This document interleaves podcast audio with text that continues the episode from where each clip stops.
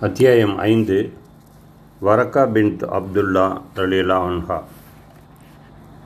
சகோதரர் நூருதீன் எழுதிய தோழியர் என்ற நூலின் ஐந்தாவது அத்தியாயம். மதினாவின் அன்சாரி பெண்களுள் ஒருவர் உம்மு வரக்கா உயர்குடியைச் சேர்ந்தவர். ஏகத்துக்கு செல்வ வசதி தம் ஊரில் வீதியெங்கும் வீடெங்கும் இஸ்லாம் அறிமுகமாக ஆரம்பித்த ஆரம்ப கணங்களிலேயே தமக்கு அமைந்திருந்த மேட்டிமை செருக்கு இன்ன பிறவற்றையெல்லாம் ஒதுக்கி எறிந்துவிட்டு எளியோருடன் எளியவராய் இஸ்லாத்தை ஏற்றுக்கொண்டார் அவர்.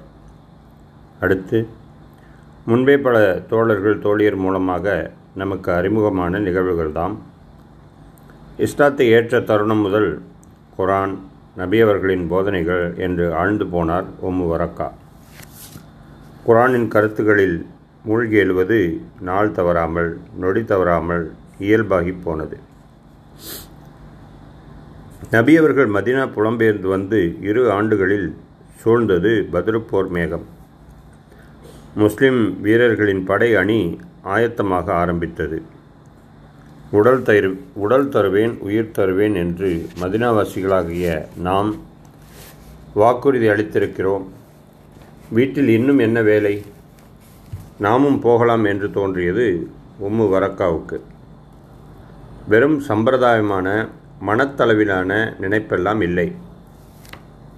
விறுவிறுவென்று முகமது நபி சல்லல்லா அவர்களிடம் வந்தவர் அல்லாவின் தூதரே நானும் படையினருடன் இணைந்து கொள்ள அனுமதி அளியுங்கள். போரில் காயமடைபவர்களுக்கு சிகிச்சை அளிப்பேன். வீரர்களுக்கு பணிவிடை செய்வேன். இந்த வாய்ப்பின் மூலமாக அல்லாஹ் நாடினால் எனக்கு உயிர் தியாகி ஆகிய உயிர் தியாகி ஆக வாய்ப்பும் கிடைக்கலாம் என்று வேண்டி நின்றார் அம்மாது. ஆண்கள் களத்திற்கு ஓடி வருவது இருக்கட்டும். ஒரு பெண் தாமும் அல்லாவுக்காக உயிர் துறப்பதை ஏதோ பந்தயத்தில் முதல் பரிசு கிடைப்பதற்கு வாய்ப்பு கிடைக்கலாம் என்பது போல வந்து சொல்கிறார் என்றால் அதற்கு ஆழ்மனத்தில் தைரியம் அப்பி இருக்க வேண்டும்.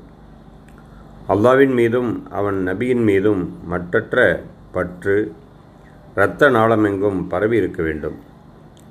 அவையெல்லாம் இல்லாத வரையில் உயிரை கையில் ஏந்தி ஓடி வரும் துணிவு லேசில் அமைந்து விடாது அதற்கு நபி அவர்கள் அளித்த பதில் ஒரு ஆச்சரியம். உம்மு வரக்கா நீங்கள் வீட்டிலேயே தங்குங்கள். அல்லாஹ் உங்களுக்கு உயிர்த்தியாகிய பரிசை அருள்வான். முஸ்லிம்கள் முதல் முறையாக களம் காணப்போகும் போர் பதிரு. மக்கத்து குறைஷிகளோ பெரும் வெறியுடன் நிறைய படைபலத்துடன் வருகிறார்கள் என்றது செய்தி. இங்கு முஸ்லிம் படையணியிலோ இணைந்துள்ள ஆண்களுக்கே போதிய ஆயுதங்களோ வாகன வசதியோ இல்லாத நிலை.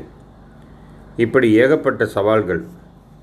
நபி அவர்கள் இந்த காரணங்களுக்காக சாக்குப்போக்கு ஒப்புக்கான ஆறுதல் சொல்லி உம்மு வரக்காவை திருப்பி அனுப்பவில்லை. அதன் பின்னே தீர்க்க தரிசனம் ஒளிந்திருந்தது.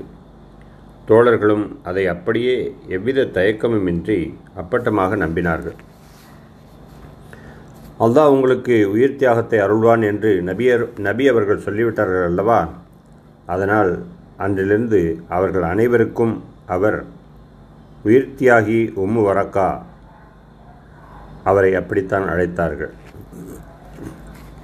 வீட்டிற்கு திரும்பிய உம்மு வரக்கா மேலும் சிறப்பான இறைபக்தி எக்கச்சக்கமான பணிவு அடக்கம் என்று அமைந்து போனார். கடமையான தொழுகைகள் நள்ளிரவு தொழுகை நோன்பு குரான் என்று முழு நேரமும் ஆழ்ந்து மூழ்கி நாளுக்கு நாள் அது வளர்ந்து வந்தது. காலமோ அது பாட்டுக்கு நகர உயிர் தியாகி உம்மு வரக்கா உயிர் வாழ்ந்து கொண்டிருந்தார். ஒரு நாள் நபி அவர்களிடம் வந்தார் அவர். தன் வீட்டில் தொழுகைக்கு பாங்கு சொல்ல முஹத்தின் வேண்டும் என்பது கோரிக்கை. அதற்கு அனுமதி அளித்தார்கள் நபி அவர்கள். வீட்டின் ஒரு பகுதியை தொழுமிடமாக அமைத்து கொண்டு அங்கு அவரது தோழியர் உறவு பெண்களுடன் தொழுகை நடக்க ஆரம்பித்தது. இவருக்கு திருமணம் நிகழவில்லை என்று வரலாற்று குறிப்புகள் தெரிவிக்கின்றன. தமது பெரிய வீட்டில் தனியாக இருந்தவரின் உதவி ஒத்தாசைக்கு மட்டும் இரு அடிமைகள் வீட்டு வேலைகள் செய்வதற்கு பெண் அடிமையும் இதர வெளி அலுவல்களுக்கு ஆண் அடிமையும் அவருக்கு துணை புரிந்தனர். அவர்களை அடிமை போல் கருதாமல் தாய் தன் குழந்தைகளிடம் பாசம் கொள்வது போல அன்பும் அக்கறையுமாய் நடத்தி வந்தார் உம்மு வரக்கா. அதன் உச்சபட்சமாக தான் இறந்ததும் இரு அடிமைகளும் விடுதலை செய்யப்பட வேண்டும் என்று உயிர் எழுதப்பட்டது. அக்காலத்தில் அடிமைகளுக்கு விடுதலை என்பது எஜமான் எஜமானியர் பார்த்து விடுவித்தால்தான் ஆச்சு. அதை சிறப்பாக ஆரம்பித்து வைத்திருந்தது இஸ்லாம். உயில் விவரம் தெரிந்த அடிமைகளுக்கு மகிழ்ச்சி. காத்திருக்க ஆரம்பித்தனர் இருவரும். காலமோ அது பாட்டுக்கு நகர்ந்து கொண்டிருந்தது. நபி அவர்கள் இவ்வுலக வாழ்வை விட்டு நீங்க அபுபக்கர் லீலானு ஹலீஃபாவாக பொறுப்பேற்றார்கள். உயிர் தியாகி உம்மு வரக்கா உயிர் வாழ்ந்து கொண்டிருந்தார்.